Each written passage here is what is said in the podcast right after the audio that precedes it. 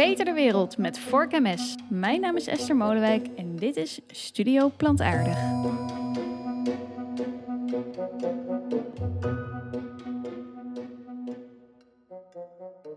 Waarom vinden sommige mensen dieren lief of schattig of zielig, terwijl anderen ze zien als een voorwerp dat er is om ons te voeden? Wat kan mensen overreden om minder vlees te eten en waarom roepen veganisten zo vaak weerstand op?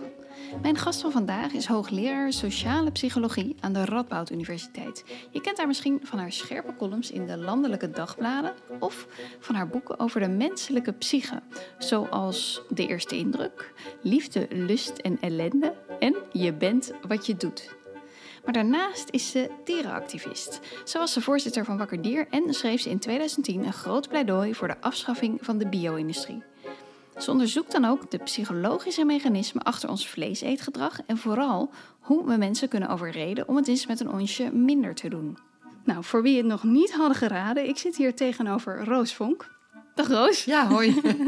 Fijn dat ik hier in jouw prachtige houten boshuis mag zijn. Ja, gezellig dat je er bent. hey, kleine correctie, dat pleidooi, dat schreef ik niet alleen. Hè? Dat schreef ik met meer dan 100 andere hoogleraren. Daar gaan we straks heel uitgebreid op in. Goed dat je zegt, jij was de initiatiefnemer ja, natuurlijk. Klopt. Ja, heel Ja. goed.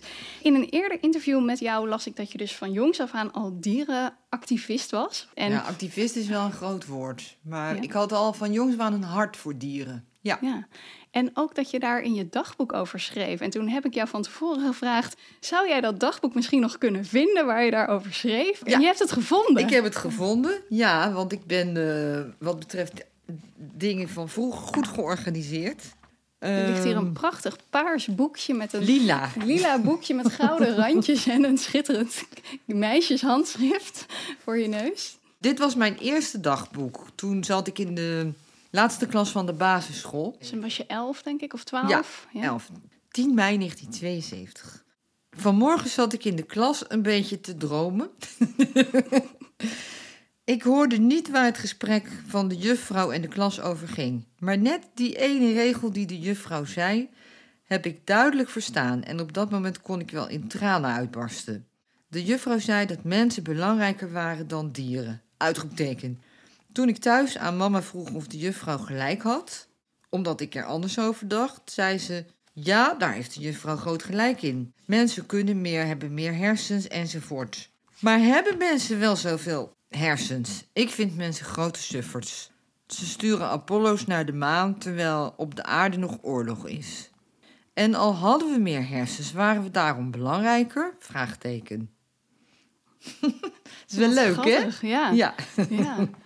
En, en weet jij nog of, je toen, of jouw vriendinnetjes er zo hetzelfde over dachten? Of, voelde jij het je toen alleen staan daarin? Nou, volgens, volgens mij hadden we het hier nooit over. Ik denk dat ik daarom ook een dagboek schreef voor mijn eigen privégedachten. Want ik was een heel populair meisje. Dus ik was altijd haantje de voorste met alles. En ik had altijd jongens achter me aan. Toen al. Of toen al, nu niet meer hoor. Maar Je hebt toen niet je vinger opgestoken in de klas? Nee, nee, nee, nee. En, ze, en, en ik was ook, in dat opzicht was ik best een beetje verlegen hoor. Want het heeft nog voor mij tot heel lang geduurd tot ik al, al een paar jaar aan het studeren was. Voordat ik in een groep mijn mond open durfde te doen. Dat deed ik nooit. Aha. Dus, eh, En wat dus- heb jij gedaan in de tussentijd met die, ja, met die wetenschap, met wat, je, wat de juf zei en wat voor, voor jouw gevoel niet klopte als kind? Nou ja, wat je ziet, ik heb hier nog ergens ook een stukje in over dat we jonge honden hadden en dat die werden verkocht. En dat ik schreef, nou, ik vind het eigenlijk heel raar dat je dieren verkoopt alsof het slaven zijn. Hmm. Maar ik weet ook niet hoe het dan anders zou moeten, staat er dan. En dus, dus het was wel iets waar ik me van bewust was. Van wat mensen doen met dieren is raar. Maar ik deed daar niet zoveel mee. Ik, wel, ik wilde als kind wel altijd eh, naar de kinderboerderij en iets met diertjes eh, altijd. En ehm, ik had volgens mij toen ik zeven was al een keer gezegd dat ik geen vlees wilde eten. Want toen was er een konijn ineens verdwenen bij de buren. En toen zeiden mijn ouders, nou die zal wel in de pan liggen. En toen, en toen legde ik die koppeling dat ik dacht, wat? Oh, je had voor die tijd nooit geweten dat, dat wat je at, dat dat die... Nee, dat had ik nooit. Dus tot dat konijn Ja. had ik dat nooit geweten. En toen dacht ik, nou, maar dat wil ik niet meer eten.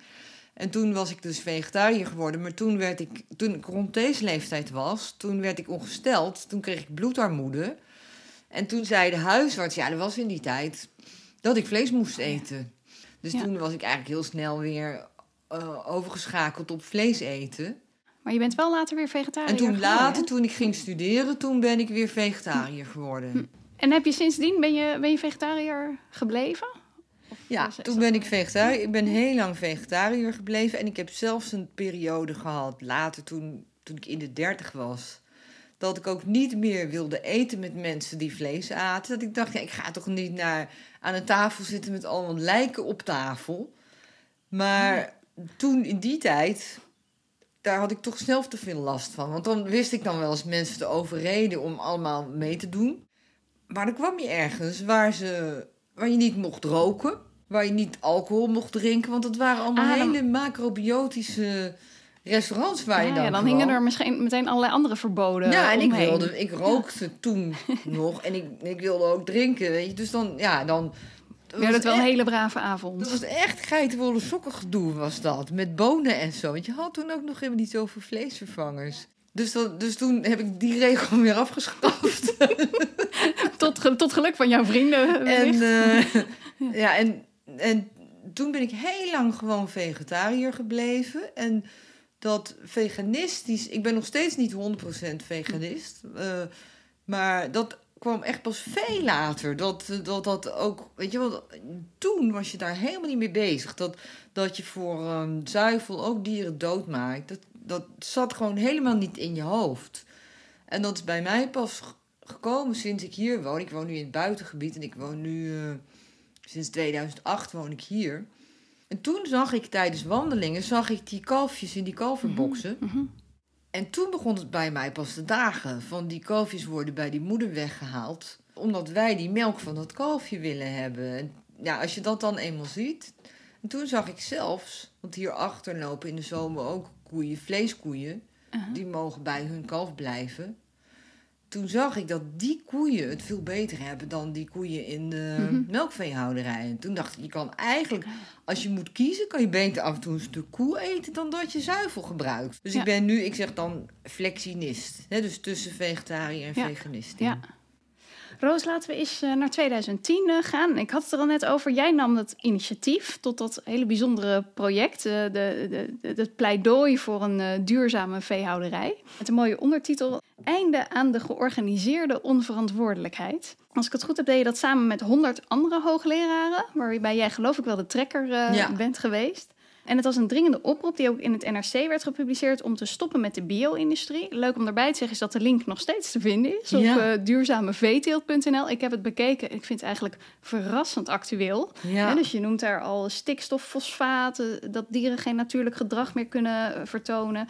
Over hoeveel eh, kilo voer er nodig is voor een kilo vlees uiteindelijk. Over zoonose, over de onverantwoord lage vleesprijs. Eigenlijk alles wat nu speelt, ja. eh, noemden jullie daar al. Ehm, ik ben benieuwd, wat, is er nou precies gebeurd nadat je dat initiatief, nadat jullie dat initiatief Ja. gelanceerd hadden? Ja, en het is goed om te zeggen dat eh, ons initiatief kwam tien jaar na een soort gelijk pleidooi van Herman Wijfels en nog wat mensen, waar niks mee was gedaan. En toen, eh, toen dacht ik, in samenwerking met, ja, het, eh, eh, 100, meer dan 100 hoogleraren hebben het in eerste instantie ondertekend.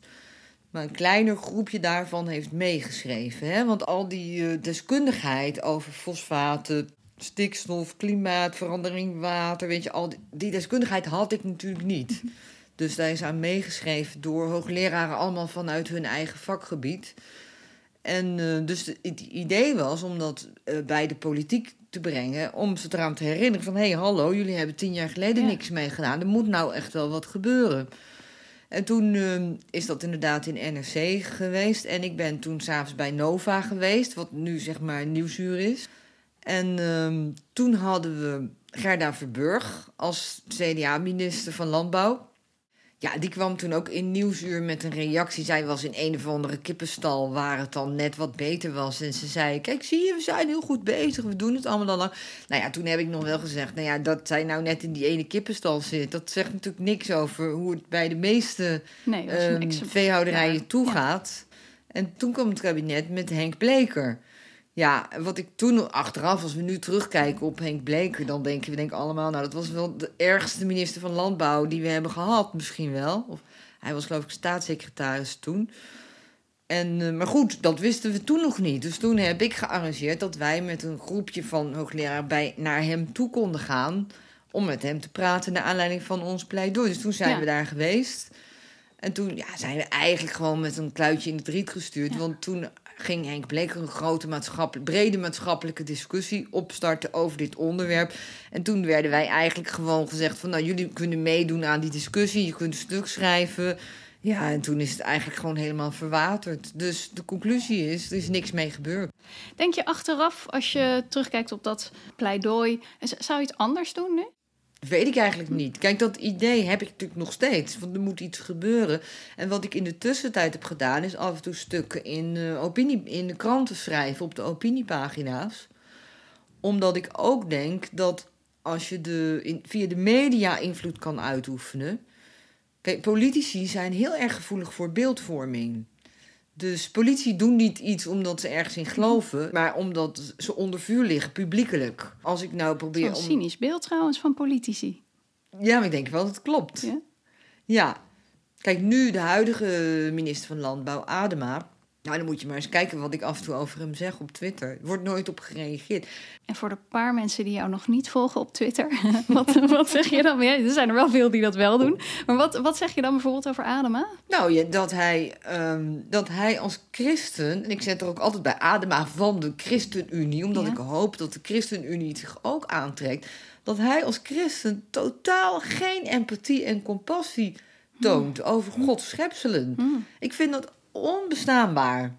Dat je als christen, en dat zie je heel veel in de politiek. Ik heb ook gezien op Twitter buiten de politiek dat er ook christenen zijn die wel compassie voelen met andere dieren dan de mens. Maar de christenen in de politiek zijn in het algemeen de grootste dierenuitbuiters. Dat geloof je toch gewoon niet? Ja. Dat, hè, dus Carola Schouten zei, en Carola Schouten was nog niet zo erg als Adema, denk ik.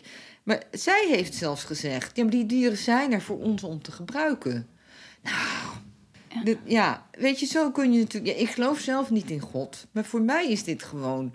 Van, je verzint een verhaaltje wat jou goed uitkomt... en dan zeg je, zo heeft God het bedacht. Ja, ja. Dat, dat religie wordt gebruikt om te legitimeren. Ja, maar je het zijn gewoon je eigen verhaaltjes. Ja. Ja, en dat dat wordt geaccepteerd in onze samenleving, dat, vind ik ook gewoon eh, stuitend. Ja. Laten we eens jouw vakgebied eh, in gaan duiken.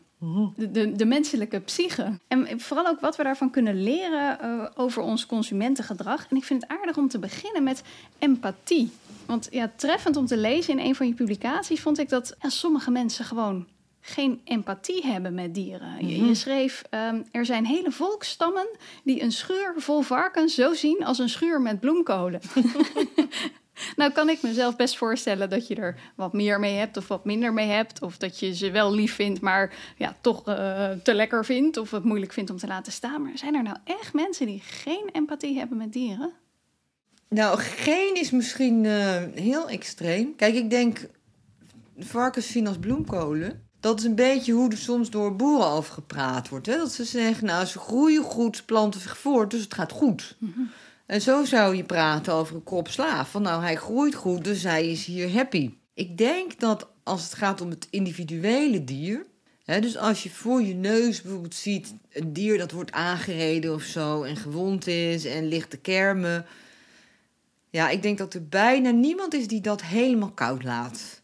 Maar dan heb je het over het individuele dier. En dat is alweer anders dan een schuur vol. Maar wat ik wel heb, heb gevonden, en dat is ook de reden waarom ik daar onderzoek naar ben gaan doen, is eh, dat eh, ja, empathie met dieren is gewoon een continuum. Hè? Van helemaal niet tot heel sterk. En daar zit een enorme spreiding op. En hoe, hoe, hoe komt dat? Dat een ene mens meer empathie heeft met dieren eh, dan de ander?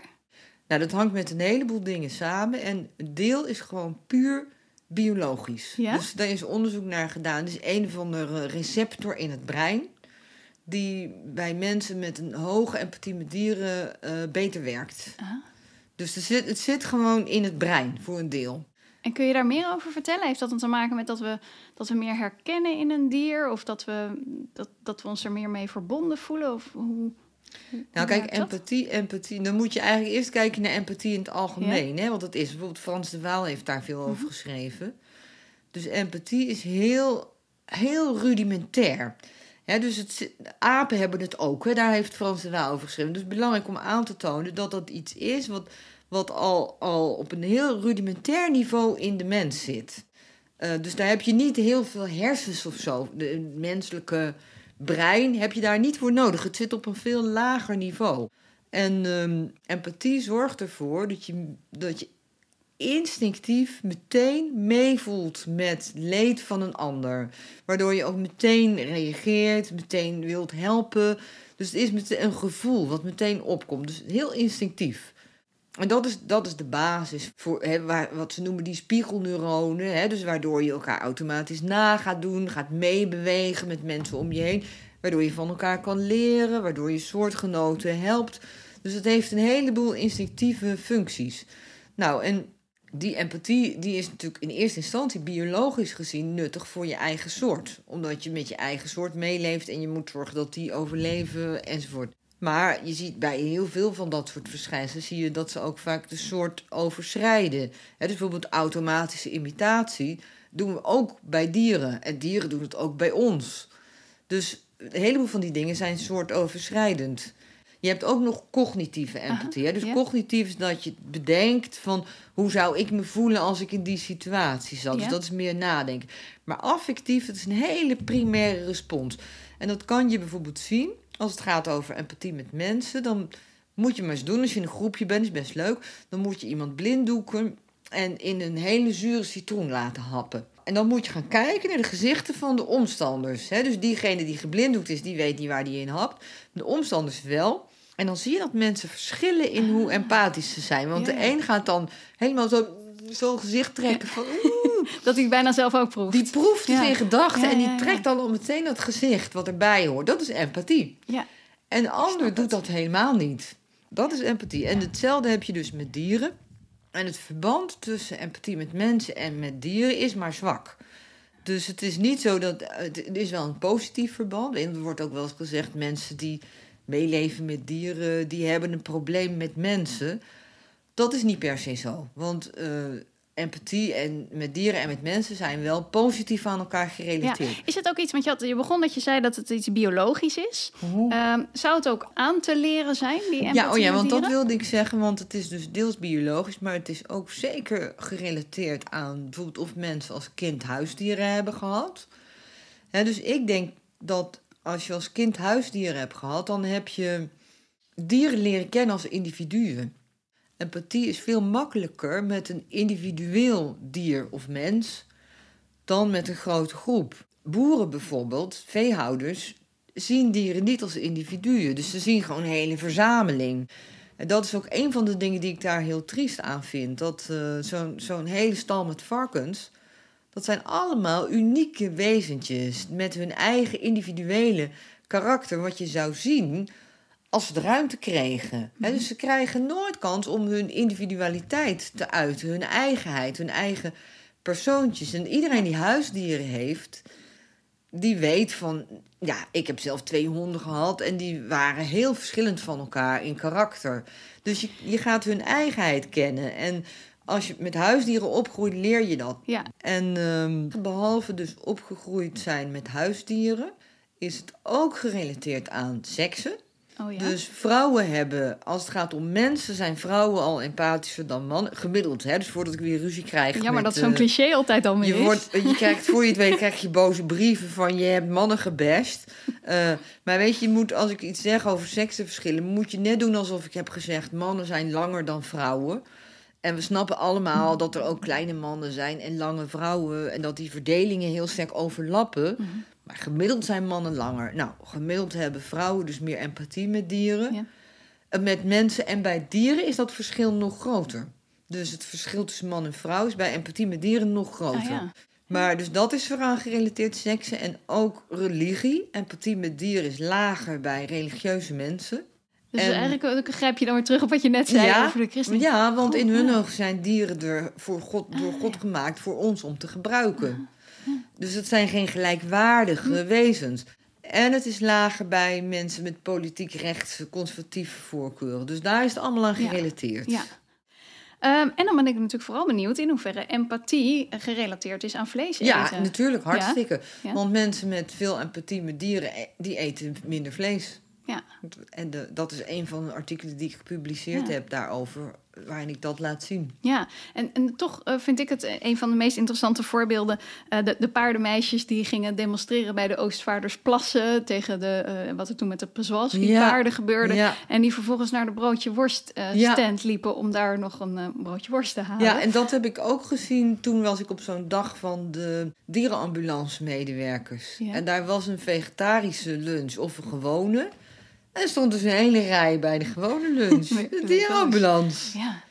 Ja, Maar dat, dat laat toch eigenlijk ontzettend zien hoe we in staat zijn om, om te dissociëren tussen dat dier wat we misschien net Ja. gered hebben Ja. en, en dat, dat broodje worst Ja. wat voor ons neus ligt. En dat is inderdaad, eh, daar is ook onderzoek naar gedaan, dat als je mensen, als je de relatie tussen het levende dier en het product duidelijker maakt, dan hebben mens- mensen minder trek om vlees te eten. Dus, eh, dus die dissociatie, dat is weer dat hele systeem hè, waar we in zitten. Van in ons systeem is die dissociatie gecreëerd. ja. Ja, het, is, dat- het is anoniem geworden, het product. ja, en het is ook, weet je, want ik heb ook natuurlijk wel eens negatief uitgelaten over eh, vlees eten. Want ik heb ooit ook wel eens columns geschreven met, nou, als je vlees eet ben je, nou, of je bent heel dom en onwetend, dat je niet weet hoe het gemaakt wordt, of je bent gewoon een grote ASO die eh, denkt, ik heb de scheid aan of die dieren lijden. Dus Dat is een van- stevige column. ja. Ik vond het heel goed verdedigbaar. Je bent dom of je bent een ASO. Vind je dat nog steeds? En nou, ehm, aan de ene kant wel. Ehm, maar ik ben daar toch wel ook milder over gaan denken. En weet je hoe dat komt?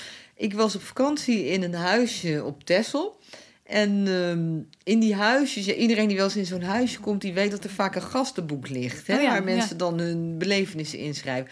En ik zat in dat gastenboek te lezen en het waren allemaal. Ik, ik vind die mensen altijd heel lief en schattig, want die genieten van iedere vogel die ze zien. En we hebben zo genoten van de wandeling. Dit, en helemaal ontroerd door de natuur. En weet je, allemaal hele lieve mensen.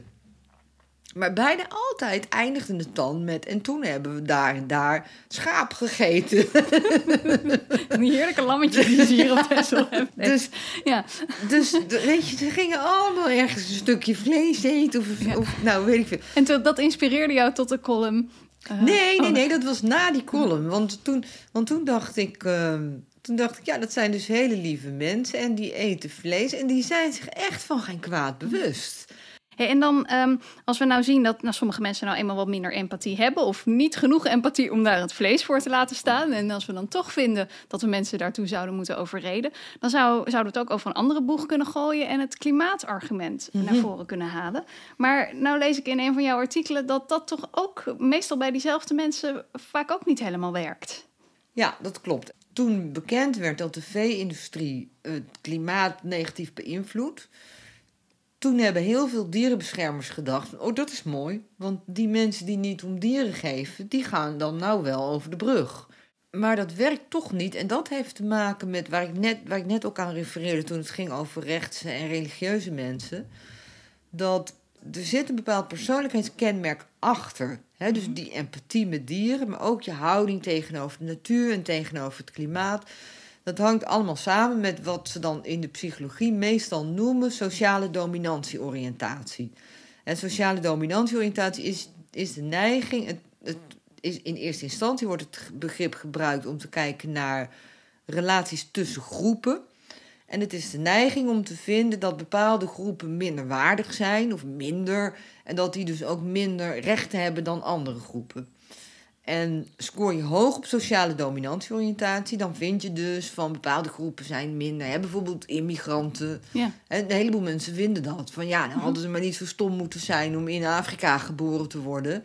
Eh, dus zij, zij hebben recht op minder. En ehm, mensen die laag zijn op sociale dominantieoriëntatie, zij hebben meer een egalitaire houding van we zijn allemaal gelijk. En daarom hebben we ook allemaal dezelfde rechten. Nou, en die houding, en daar gaat dus een van mijn laatste gepubliceerde artikelen over. eh, die manifesteert zich ook op het niveau van soorten. Dus als je hoge dominantieoriëntatie hebt, zul je ook meer geneigd zijn om te vinden dat dieren minderwaardig zijn, andere dieren Hm. minderwaardig zijn aan En dat wij de beste soort zijn. wij zijn Ja. als soort beter en daarom hebben wij meer rechten, Mhm. vind je dan. En hetzelfde zie je tegenover de natuur en het klimaat. Dus dat hangt ook weer samen met het gevoel van alles wat er is op de planeet, is er voor ons, eh, want wij zijn eh, geschapen naar Gods evenbeeld, of weet ik veel hoe ze dat zeggen. Ik ben niet zo eh, bijbevast. is er voor ons om te gebruiken. En ook als je niet religieus bent, kun je dat denken. Want dat zit gewoon helemaal in onze cultuur. Van wij zijn de superieure soort. En de rest van, de, van de planeet is aan ons onderworpen. Ja. En, en daar ontlenen mensen ook een gevoel aan van waarde. Van ik ben waardevol als mens, want ik ben beter dan anderen. Ik ben waardevol als groep, want ik hoor bij een betere groep. En ik ben waardevol omdat ik een mens ben en wij zijn de superieure soort. Nou, en dat, dat zijn allemaal dingen die maken dat mensen er niet aan willen om op een meer egalitaire manier eh, naar de wereld te kijken. En te zien van wij zijn als mens gewoon deel van de natuur. Ja, ik denk dat dit een leuk moment is om even naar de Foxpop te gaan luisteren. Dus onze straatinterviewer Ernie van Dalen die is naar de Rommelmarkt gegaan in Amsterdam. En die heeft daar eens verschillende mensen gevraagd over eh, ja, wat ze eten, maar ook wat ze van vegetariërs vinden. De Vegan Voxpop. Eet je zelf wel eens vlees? Nee, ik ben Nee? vegetariër. Vegetariër. Ja. En, en, en dan ga ik je hele gekke vragen misschien stellen. Maar voel je je dan ook een beetje beter dan andere mensen die wel dieren eten? Ehm, soms, ja. ja? Maar ehm, dat is, ja. Ik, ik, ik denk altijd dat mensen die keuze voor zichzelf moeten maken. En misschien doen andere mensen, douchen zij veel minder lang of vliegen zij minder. Dus ik denk dat iedereen op een ander punt misschien wel compenseert. U eet wel eens vlees? Ja, erg hè? Nee hoor. Dat, eh, dat Nee, is- maar dit is wel erg. Maar het is wel lekker af en toe. Kent u ook mensen die helemaal geen vlees en vis eten? Zat. Ja? Ja, mijn zoon. Ja? Ja. Zijn dat een beetje bedweterige mensen eigenlijk? Nou, ze zijn een beetje opdringerig en dat vind ik een beetje lastig. Ja? Ja. En, en hoe, hoe, hoe manifesteert zich dat? Nou, eh, weet je, als ik iets, eh, nou een broodje dit eten, gaat mijn zoon bijvoorbeeld zeggen, en al die anderen die vegetarisch eten, dan weet je wat erin zit en weet je hoe die beesten het hebben gehad en weet je hoe slecht het is. En ook voor het milieu. En weet je, dan, ja, dan moet ik misschien dat broodje wel weggooien, maar dat doe ik niet natuurlijk. Want is een vegetariër eigenlijk niet veel beter dan je zelf bent? Omdat hij Eh. geen dieren eet en geen dieren doodt. Zeker, dat zijn wel de wereldverbeteraars. Ja, maar dieren eten ook een dieren. Ja, nou ja, goed. Als je het zo gaat bekijken, ja. Ja, ik bedoel, Maar ik, ik denk wel, eh iets, ze hebben zeer zeker gelijk, absoluut. Ik, ik, ik, ik heb wel respect voor, ik zie er wel een, te- een beetje tegenop van, eh, oh wat knap dat je dat kunt. En, eh, ja, maar nogmaals, ik ben niet eh verbitterd vleeseter of zo. Als het één keer in de week is, vind ik dat ook helemaal Ik ook. prima. Ja, dat hoeft voor mij niet zeven dagen in de week te zijn. Eten jullie zelf vlees? Met mate, Ja, soms. geen varken meer. Soms, en het liefst heeft hij echt buiten gerend. Of wild. Hoe zie je dat aan het vlees? En Als het wild is bijvoorbeeld, maar gewoon niet in kooien. In Nederland in ieder geval niet in kooien. Dus het is voor de auto, ongeluk voor de auto of geschoten. Of, of er staat biologisch op de verpakking en dan maar hopen dat het echt zo is. En, en ken je ook mensen die geen vlees of vis eh, of dierlijke producten eten? Ja. Ja? Ja. Wat zijn er voor mensen? Ja, heel dun. Heel dun. die zijn heel dun. Heel lief en heel dun. Maar ze zijn ook lief. Heel lief, tikkeltje in de roties en uh, knijtergezond. En die worden 104, die worden oud hè? Zo. Ja. Voelen die mensen zich zeg maar beter als andere mensen omdat ze geen dieren eten? Ja, en terecht. Waarschijnlijk Ja, wel. en terecht. Ja? Waarschijnlijk wel. Of, of die snappen gewoon meer, die voelen meer, die snappen dat het helemaal hoe ze, hoe ze gefokt worden, die snappen dat het niet oké is. Er zit wel meer gevoel in een donder dan in de gemiddelde mens misschien. Ja, maar ik hoor jou ook allerlei, eh, ik moet echt maar verstandige dingen zeggen. Dus jij weet ongeveer ook wel hoe het zit. Ja, Ja, en af en toe nee, wil je, eens. toch echt, een- wil je toch echt een, en dan wil ik best een, eitje van een blij schaalkipje, maar ik vreet het lekker toch. En ik wil ook af en toe een stukje vlees. Maar het liefst heeft hij enorm buiten gerend. Of paardenvlees, ik kan het niet meer, kan het niet meer vinden, maar ik had vroeger al paardenvlees. Maar die worden niet gemarteld zoals kistkalveren. En met paarden hebben dan gewerkt een paar jaar. En dan breken ze hun benen en dan hoppakee, worden ze afgeschoten. En dan eet ik dat liever, dat is wat taaier, maar dan eet ik dat liever dan hoe die, hoe die nou ja, de, de bio-industrie beestjes. Roos, voel jij je eigenlijk eh, beter dan mensen die wel vlees eten? Nou, eh, ehm, ja, beter. Ehm, ja, ik denk in dat opzicht. het- ik vind het grappig om te horen dat de mensen die hier geïnterviewd zijn, dat eigenlijk ook zeggen: Ja, van bijzonder, geen hè? vlees eten is wel beter. Ja. Ik had verwacht dat je veel meer zou hebben van mensen die zouden zeggen: van het zijn irritante gelijkhebbers die zich beter voelen dan wij. Ja, Het voelt voor vleeseters soms alsof je vegetariër bent, omdat je wil laten zien: kijk, mij is beter zijn dan jij. Maar dat is natuurlijk niet je reden. Je reden is eh, voor de dieren of voor het klimaat of eh, voor, voor een eerlijker wereldvoedselverdeling, eh, wat ook. Maar ik denk wel dat moreel gezien is het ook beter. Omdat je rekening houdt met de dieren, de natuur, de planeet. Ja, natuurlijk is dat beter. Maar ik vond het ook wel leuk wat die eerste vegetariër zei. Ehm, dat iemand anders iemand wel weer andere dingen goed doet. weer andere Ja. dingen goed. Ja. Ik denk trouwens van niet hoor. Oh, jij denkt dat dat gerelateerd is? Ik denk, ja, zeker, want dat heeft te maken met Ja. wat ik net zei. Ja, dat dus mensen die- mensen die, mensen vlees die geven om dieren, geven ook in het algemeen meer om de natuur en, eh, en het klimaat. Dus in het algemeen zal dat gerelateerd zijn. Maar, maar ik kan me ook voorstellen dat mensen zeggen: Nou, ik vind het vlees echt te belangrijk. Ik kan het niet laten staan. Dus ik ga, ik ga bijvoorbeeld stoppen met vliegen voor het klimaat. Ja, alleen doe je dan nog steeds niks voor dieren. En, en nog even, je zei, ik had verwacht dat er meer mensen nog zouden zeggen van dat zijn irritante bedweters. Want jij hebt er onderzoek naar gedaan, hè? naar de weerstand bij, eh bij, bij vlees. Ja, en, dat, en die ene vrouw die zei dat ook. Hè? Ja. Ze, ze dringen het zo aan je Ja. op. En dat, dat vind ik altijd heel grappig. Omdat ehm, als vegetariërs informatie geven over, over waarom ze vegetariër zijn... wordt het als opdringerig ervaren. Terwijl als je, je ziet overal om je heen reclames voor vlees... En dat wordt niet als opdringerig Mhm. ervaren. Dus dat is een beetje selectieve verontwaardiging daarover. Mhm. Maar inderdaad, ehm, ik heb samen met mijn eh, toenmalige studenten Maaike Wijper... dat was haar eh, afstudeerscriptie... eh, een onderzoek gedaan over eh, weerstand tegen vegetariërs. Omdat dat ook wel echt een probleem is. Dat mensen, als je vertelt dat je vegetariër bent of veganist... dat mensen denken, ja, die voelt zich beter dan ik. En dan, dan wordt hun ego bedreigd en ehm, dan, dan gaan de luiken dicht. Dus hè, dan luisteren ze niet meer. Dus nog zelfs nog voordat je een, een pleidooi gehouden zou hebben voor eh, veganistisch eten. Gewoon alleen om het feit dat je het bent. Het, het feit dat je bestaat. Oh ja. Eh, Hè, dus dat je, want, want mensen, of ze denken er niet over na, hè, of ze hebben voor zichzelf bedacht van ja, het kan nou eenmaal niet anders. En een vegetariër herinnert eraan dat het wel anders kan en Ja. dat het bestaat, het probleem. Dus ze worden op, door het bestaan van een vegetariër of een veganist, worden ze herinnerd aan hun morele tekort. En ze, ze schieten eigenlijk in de weerstand omdat ze dat zelf ook wel voelen.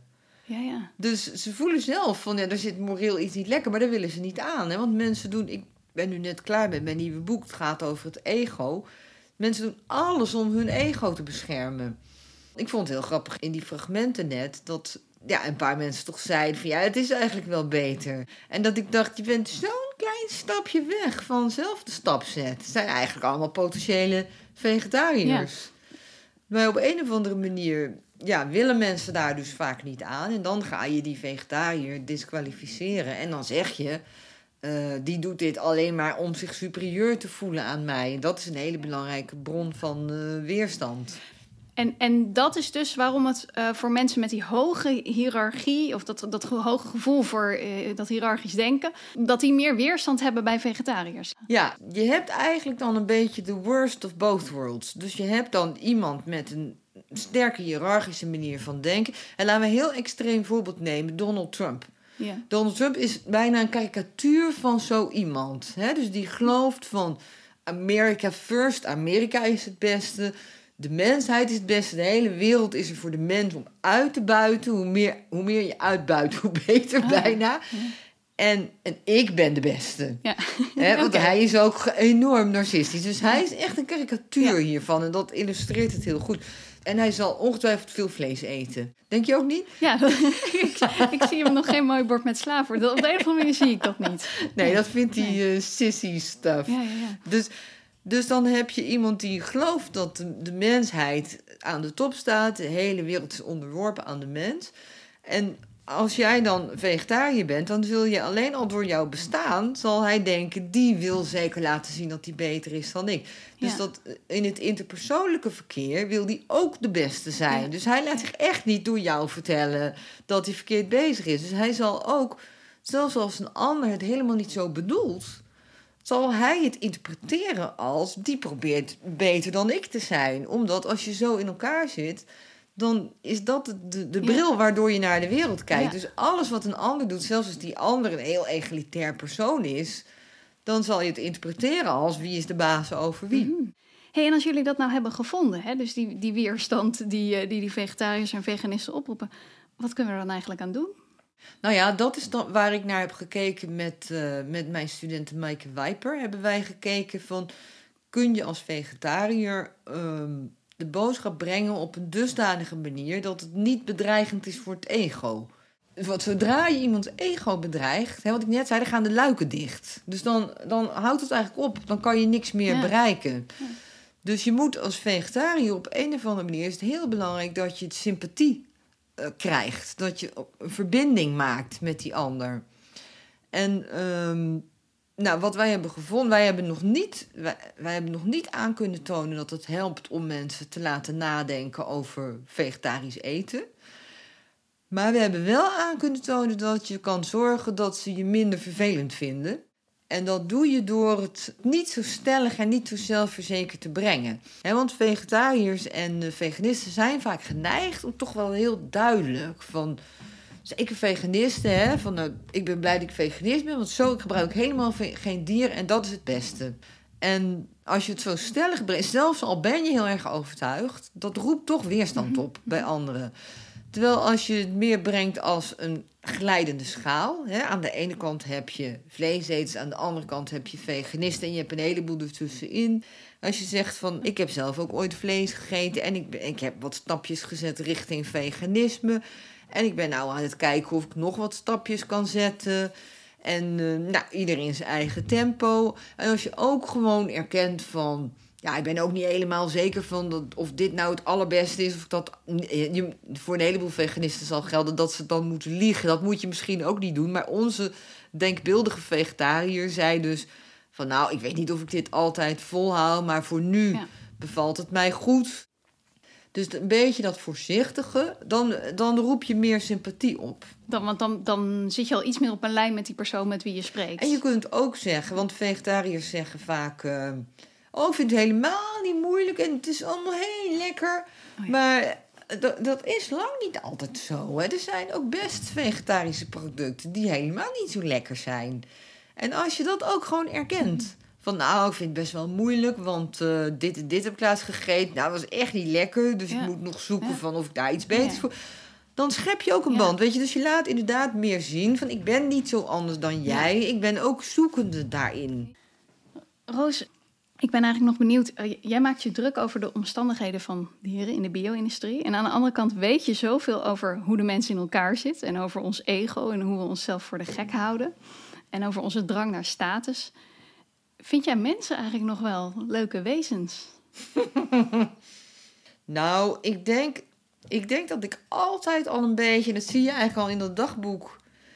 Ik denk dat ik altijd al een beetje misantropisch ben geweest. Dus dat ik niet, juist als psycholoog, ga je mensen doorgronden en ga je zien van ja, hoe opportunistisch ze eigenlijk zijn. Hè? Dus dat hele, dat hele probleem van ik wil vlees blijven eten, maar ik wil ook mijn morele zelfbeeld hoog houden. Dat is veel breder. Dat gaat niet, daar gaat mijn ja. nieuwe boek over. Ja, Hè? Dus hoe, ja. hoe je dus zeg maar morele grenzen overschrijdt en toch jezelf wijsmaakt dat je goed bezig bent. En daar zijn we altijd in aan het schipperen op een hele laffe, opportunistische manier.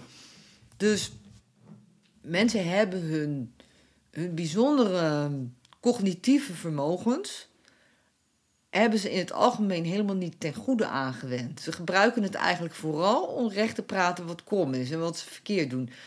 En dat is heel erg zonde. Dus ik, ik geloof wel in het potentieel van de mens. Hè. Daarom schrijf ik ook zo'n boek. omdat ik zo dat potentieel hoop aan te spreken. Want mensen hebben hele bijzondere vermogens.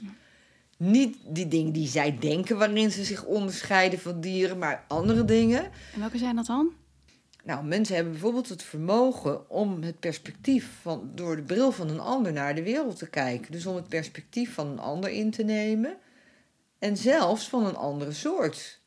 Dus wij kunnen met de kennis die we hebben, kunnen wij kijken door de bril van andere dieren. En, en we hebben de kennis om te weten dat bijvoorbeeld eh, voor, voor een varken de wereld heel anders in elkaar zit. Want varkens gebruiken, hun, die gebruiken veel meer hun reuk dan hun zicht. En, en ze hebben hun, hun soort eigen dingen die ze belangrijk vinden.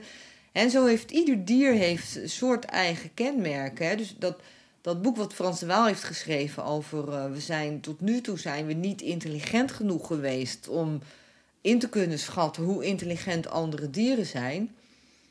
Dat klopt heel goed, maar we hebben die intelligentie wel, maar we hebben hem niet gebruikt. Nou, dus in die, dat is een van de bijzondere vermogens van mensen, is om heel ver vooruit te denken in de tijd. We kunnen nu al uitrekenen wat het klimaat gaat doen Ja. met de wereld van onze kinderen en van onze kleinkinderen. We kunnen het allemaal. Dus over onze vermogens ben je positief. Ja, en gevoel voor schoonheid hebben Ja. mensen, is ook heel bijzonder. Creativiteit, schoonheid, dat zijn best bijzondere vermogens. En die zouden we allemaal, als je kijkt naar de natuur, hoe mooi die is, dan zeg je ook meteen van dat wil ik niet kwijtraken. Ja. Maar we gebruiken ze niet. We gebruiken onze bijzondere vermogens om allerlei dingen die we heel stom en, en immoreel aanpakken, recht te praten. Nou, dat is echt wel heel zonde. Ja. En- en ben je daar ook cynisch over geworden door de Ja. tijd heen? Ja, ik, naarmate de tijd vordert, word ik wel steeds minder hoopvol dat de mens op tijd het tij gaat keren. Dus ik denk wel dat het kan. Hè, dus wat ik net zei, van op een gegeven moment als er een soort kritische massa ontstaat, dan gaat het wel bewegen. Want mensen zijn kuddedieren, dat onderschatten ze heel erg. Maar uiteindelijk, mensen eten vlees omdat anderen het doen. En ze gaan ook stoppen met vlees eten omdat anderen het doen. Zo gaat het echt wel werken. Maar wat ik me heel ernstig afvraag is of dat nog op tijd gaat Mhm. gebeuren. Ik heb nog eh, één onderwerp op mijn eh, lange lijst staan hier. En dat onderwerp is eh Diederik Stapel. Oh ja, die is er ook nog. Ja, die is er ook nog. ik heb ook getwijfeld, moeten we het er nou over hebben? Aan de andere kant ja, begrijp ik ook dat iets is wat je af en toe nog best achtervolgt. Dus ik dacht, laat, laten we het daar toch over hebben. In 2011 heeft ja, de beroemde professor Diederik Stapel fraude gepleegd. En jij eh, je bent er in zekere zin een beetje in meegetrokken. Hij heeft een onderzoek, onderzoeksresultaten vervalst. En jij, als ik het allemaal goed zeg, eh, zat toen in die onderzoeksgroep en hebt een eh, persbericht naar buiten gebracht. Zonder te weten dat hij die resultaten heeft vervalst. Hij is eh, vervolgens natuurlijk meteen ontslagen. En jij hebt een berisping gekregen. Ik ben eigenlijk benieuwd, het is nu elf jaar geleden. Neem jij jezelf iets kwalijk? Ja, jawel. Misschien even nog ter correctie. Het was niet echt een onderzoeksgroep. Het was meer, ik had een idee voor een onderzoek. Ja. En ik had Diederik en, en zijn collega Marcel Zelenberg had ik benaderd van... vinden jullie het leuk om daar samen onderzoek naar te doen? Ook eigenlijk omdat ik zelf niet goed wist hoe ik dat aan moest pakken. Dus ik dacht, ik ga het samen met anderen doen.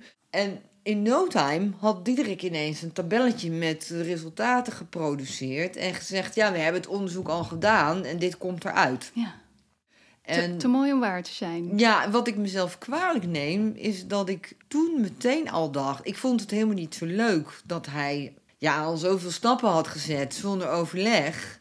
dat ik er helemaal niet in betrokken was geweest. Dus ik heb nog wel tegen hem zitten mokken van... eh, ja, ik had eigenlijk liever over mee willen praten over de opzet. En eigenlijk vond ik dat onderzoek ook een beetje knudden. Ik vond het niet zo goed. Maar ik vond die data wel heel mooi. Dus, hè, want er kwam dus eigenlijk uit dat, nou even kort gezegd, dat je van vlees eten heftiger werd. Ja. Of van denken aan vlees we- werd je op allerlei kenmerken heftiger. En ik vond dat wel heel leuk. Ja. Eh, ja, er zit een beetje wishful thinking ook eh, in. Ja. ja, en, en, ehm, en ik, wat ik me kwalijk neem is dat ik dus, als ik eraan terugdenk, dan had ik wel een stemmetje in me wat knaagde van, ja, ik wil eigenlijk heel graag even naar die data kijken, want ik snap niet hoe je met zo'n knullig onderzoek zulke mooie resultaten kan krijgen. Dus ik wil eigenlijk in die data.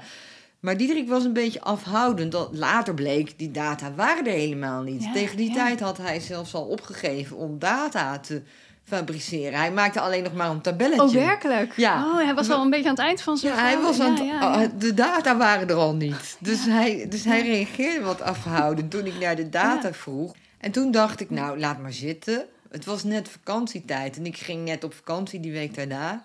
Toen dacht ik, nou, laat maar zitten. Ik ga voor nu even een persberichtje maken. Dat is leuk. En dan, eh, nou, dan als we een wetenschappelijk artikel gaan maken... dan is een heel goed moment dat ik nog eens naar die data kan vragen. Ja, Dus ik had eigenlijk de wetenschapper in mezelf had ik even geparkeerd. ja. En de activist in mijzelf nam het over en zei: We gaan een leuk persbericht maken. En dat verwijt ik mezelf. Dat was dom. Ja, daarnaast heb ik gewoon, denk ik, ook echt wel pech gehad. Omdat heel kort daarna kwam zijn er naar buiten, die veel groter was. Weet je, dit was eigenlijk maar een komma in zijn hele fraudedossier. Maar doordat het in de tijd zo dicht bij elkaar lag, raakte ik geassocieerd met die fraude. En ook doordat ik de enige was die bereid was om er met de media over te praten. Had ik eigenlijk ook nooit Ah. moeten doen. Want je hebt best een mediastorm over je heen gehad, hè, daarna. Ja, en ik dacht toen nog, en dat was eigenlijk best heel naïef.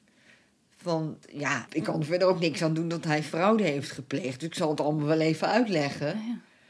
Dat was heel naïef. Je had die beeldvorming onderschat. Ja, en wat je, wat je nu wat je eigenlijk altijd ziet als politici onder vuur liggen, duiken ze weg. Dat had ik ook moeten doen. Ik had net als iedereen weg moeten duiken. En ik denk ook dat ik last heb gehad van het feit dat, dat het over, vegetarisch, eh, over vegetariërs ging. En dat ik natuurlijk daarvoor al artikelen had Ja, geschreven en vleeseters voor asociaal en dom had En, uitgemaakt. en het jaar daarvoor nog dat pleidooi had gedaan dat natuurlijk. pleidooi. Ja, Ja, ja. Dus, dus dat heeft natuurlijk allemaal Ja. ook niet echt. Want dan heb je eigenlijk al minpunten opgebouwd op eh, zeg maar de emotionele bankrekening van veel mensen. En dan, als ze dan de kans krijgen, nemen ze je te pakken. En als je daar nu twaalf jaar later op terugkijkt, wat heeft dat voor impact gehad voor jou? Nou, heel veel. Heel veel. Ik denk dat mijn leven toen echt wel op een ander spoor is geraakt. Want ik was tot dan toe heel succesvol. Dus ook eh, vooral eigenlijk als auteur en als ondernemer. Weet je, ik gaf veel lezingen. Ehm, mijn boek, wat toen net uit was, Menselijke Gebreken voor Gevorderden, stond in de top 10 van de, van de boekentop 60. En weet je, en mensen zeggen altijd van eh, slechte publiciteit is ook publiciteit. Maar dat is niet waar hoor. Mijn boek is in één keer zo boem Oh ja. gekelderd. Er liggen nu nog ergens volgens mij 10.000 exemplaren van eh, ergens. Toen ineens stopte de verkoop. Ja, ja, En ik raakte ook echt eh, gemarginaliseerd. Dus dat een heleboel mensen, en zeker mensen die ja, toch al niet heel veel sympathie hadden met, eh, met mijn zaak. Dat die ook vonden dat ik me in een hoekje moest gaan zitten schamen en nooit meer van me laten horen. Dus wat Ja. ik ook deed daarna, want ik probeerde wel om de draad weer op te pakken. Maar wat ik ook deed, er kwamen altijd weer mensen die ingezonde stukken schreven. Van eh, Roos Vonk moet, eh, moet zich schamen. ja. En wat heeft dat met jou gedaan? Nou, dat heeft, eh, ja, laat ik zo zeggen. ehm, ik had misschien wel een lesje nederigheid nodig. En dat heb ik gehad. Waarom had je dat nodig? nou, ik was, weet je wat ik, wat ik zei, hè, terug naar mijn kindertijd. Ik was altijd het populaire meisje op school. Ik was als student, was ik altijd de sterstudent. Ik werd vrij makkelijk, liep ik de universitaire hiërarchie door tot ik hoogleraar was. En toen ging ik parttime werken en ik ging daarnaast een beetje lezingen geven. En eh, dat ging allemaal heel vanzelf. En overal waar ik kwam, hing iedereen aan mijn lippen en vonden alles geweldig wat ik zei. Nou, dus dan krijg je, dan krijg je natuurlijk wel het beeld van ja, dat, je, dat je alles kan doen. Want iedereen vindt het toch geweldig wat je doet. En ik wil nou niet zeggen dat ik alle realiteit uit het oog verloren was. Maar ik heb toen wel ervaren hoe het is. Wat heel veel bekende grote mensen denk de hele tijd meemaken. Dat iedereen je bewondert. En dat je eigenlijk gewoon niet dit hoeft te zeggen of ze hangen aan je lippen. Klinkt als een hele fijne Dat is heel fijn. plek om te zijn. Ja, Ja, dat is die, die ken jij. En nadat dit gebeurde, gebeurde eigenlijk het omgekeerde. Dan ben je eigenlijk door de samenleving ja, gedisqualificeerd. Dus je bent, op, je bent naar beneden gedrukt. Het is een soort demotie in Ja. de samenleving. En dan moet je heel hard werken om nog iets voor elkaar te krijgen.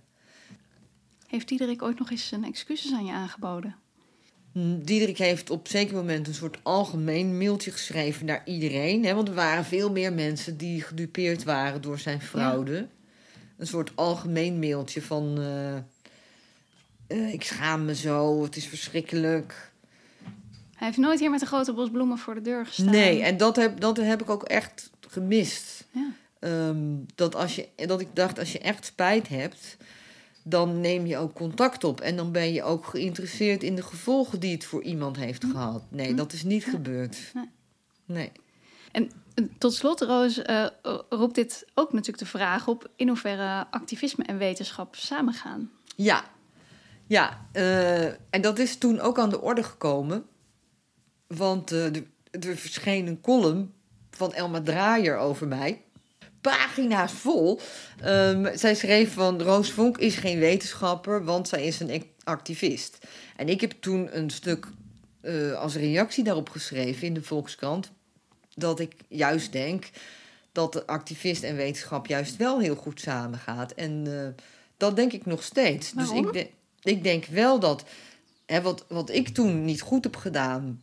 Nou, dat, dat mag ook niet gebeuren. Hè? Dus ik zou nu ook nooit meer over zo'n onderwerp onderzoek te doen. zonder samen te werken met collega's die er anders over denken. Want die kunnen dan weer eh, met je meekijken. Dus ik zit nu in een onderzoeksoverleg en dan bied je je ideeën aan en je laat je data zien. En andere mensen die, die wel vlees eten, die kijken mee, die stellen kritische vragen. En als dat, als dat toen gebeurd was, was het ook goed gegaan. En het is nu ook zo dat je een persbericht niet meer uit mag sturen over onderzoek als je niet eerst in een wetenschappelijk tijdschrift hebt gepubliceerd. Wat toen ook fout is gegaan. Hè? Want toen zei ik, nou, we doen even een persberichtje en dat wetenschappelijke gedoe, dat komt later wel. Dat, dat zou nu nooit meer kunnen. Ehm, maar daarnaast denk ik ook dat juist eh, activistische mensen in de wetenschap nodig zijn. Want kijk naar of het nou gaat over klimaat of over hoe minderheidsgroepen worden benadeeld. Het zijn allemaal vragen waar je wetenschappers bij nodig hebt. En als je als wetenschapper niet uitspreekt, dan sluit je je aan bij de status quo. En, en het tegenargument zou kunnen zijn dat wetenschappers alleen maar objectief data verzamelen en zich niet links en niet rechts Ja, uitspreken. en dat bestaat dus helemaal niet. Want alleen maar objectief data verzamelen en je mond houden, dan onderstreep je dat het goed is zoals het is. Terwijl je juist, vind ik als wetenschapper, de, de taak hebt om ook kritisch te zijn over wat er in de wereld Ja. gebeurt. Dus je, je, je, je, doet objectief onderzoek, maar vervolgens kun je je uitspreken, mag je je uitspreken, moet je je uitspreken, zeg je misschien bijna zelfs over wat er gebeurt, wat er misgaat. Ja, en wat, wat nu gebeurt, bijvoorbeeld bij het klimaat. Dus dat die, die wetenschappers die laten zien van wat er met de planeet gaat gebeuren als we die klimaatverandering Ja. niet veel strenger beteugelen. En die schrijven alarmerende rapporten. Ja, dan zeg je toch ook niet van ja, maar het zijn activisten, zij willen de klimaatverandering tegengaan, dus zij kunnen geen wetenschapper zijn. Het zou onzinnig zijn om zo te denken. Nou, en waarom vinden we dat nou niet erg? En als een, als een dierenactivist het doet, vinden we het wel ja, erg. je hebt het gevoel dat je extra onder vuur ligt als dierenactivist. En dat is Ja. ook aangetoond in onderzoek Ja. dat dierenactivisten veel negatiever beoordeeld worden dan wat voor groep dan ook. Dus daar heb je extra last van als dierenactivist. En het is ook zo dat mensen die vegetariër zijn voor de dieren in dat onderzoek negatiever werden beoordeeld dan voor het klimaat. Aha. Dus ongelooflijk, hè? En ik denk dus dat het allemaal samenhangt met dat gevoel van de mens is superieur. En die dierenactivisten die willen stiekem, willen ze ons mensheid onze bevoorrechte superieure positie afnemen. Hè, dus onbewust is dat gevoel van menselijke superioriteit is heel belangrijk voor mensen. Hè, dus ook in onderzoek aangetoond dat als mensen denken aan hun eigen sterfelijkheid, dat ze een sterkere behoefte voelen om dieren dood te maken. Nou, dat is natuurlijk volkomen absurd. Het dient allemaal die functie van... eh, als ik overheers over de dieren... dan hoor ik bij de superieure, onschendbare soort. Dus het is toch ook hier weer dat, dat ego en die, dat gevoel voor superioriteit wat ons enorm in de weg zit. Ja, dus dat is het ego van de mensheid eigenlijk. Ja. Hè? Dus dat ego hebben we op individueel niveau. maar ook op soortniveau. En dat, dat zit Ja, ons echt ja. in de weg. En dat zal er ook toe leiden, als we zo doorgaan, dat we de hele zaak om zeep helpen en onze eigen graf graven. Ja. Nou, Roos, Vind je dat niet een mooi ik, einde? wil, ik vroeg me net af of dat een mooi einde is, maar, maar godzijdank komt er een boek van jou aan. Hopelijk leren we daar iets over hoe we dat ego een beetje kunnen inperken. Ja. Mijn ego heeft altijd gelijk, gaat het heten, hè, ja, geloof ik. klopt. Nou, ik zou zeggen tegen het luisteraar, ga een vrolijk muziekje luisteren. ga even wat anders doen. Roos, enorm bedankt voor al je inzichten en ook voor je openheid. Ja.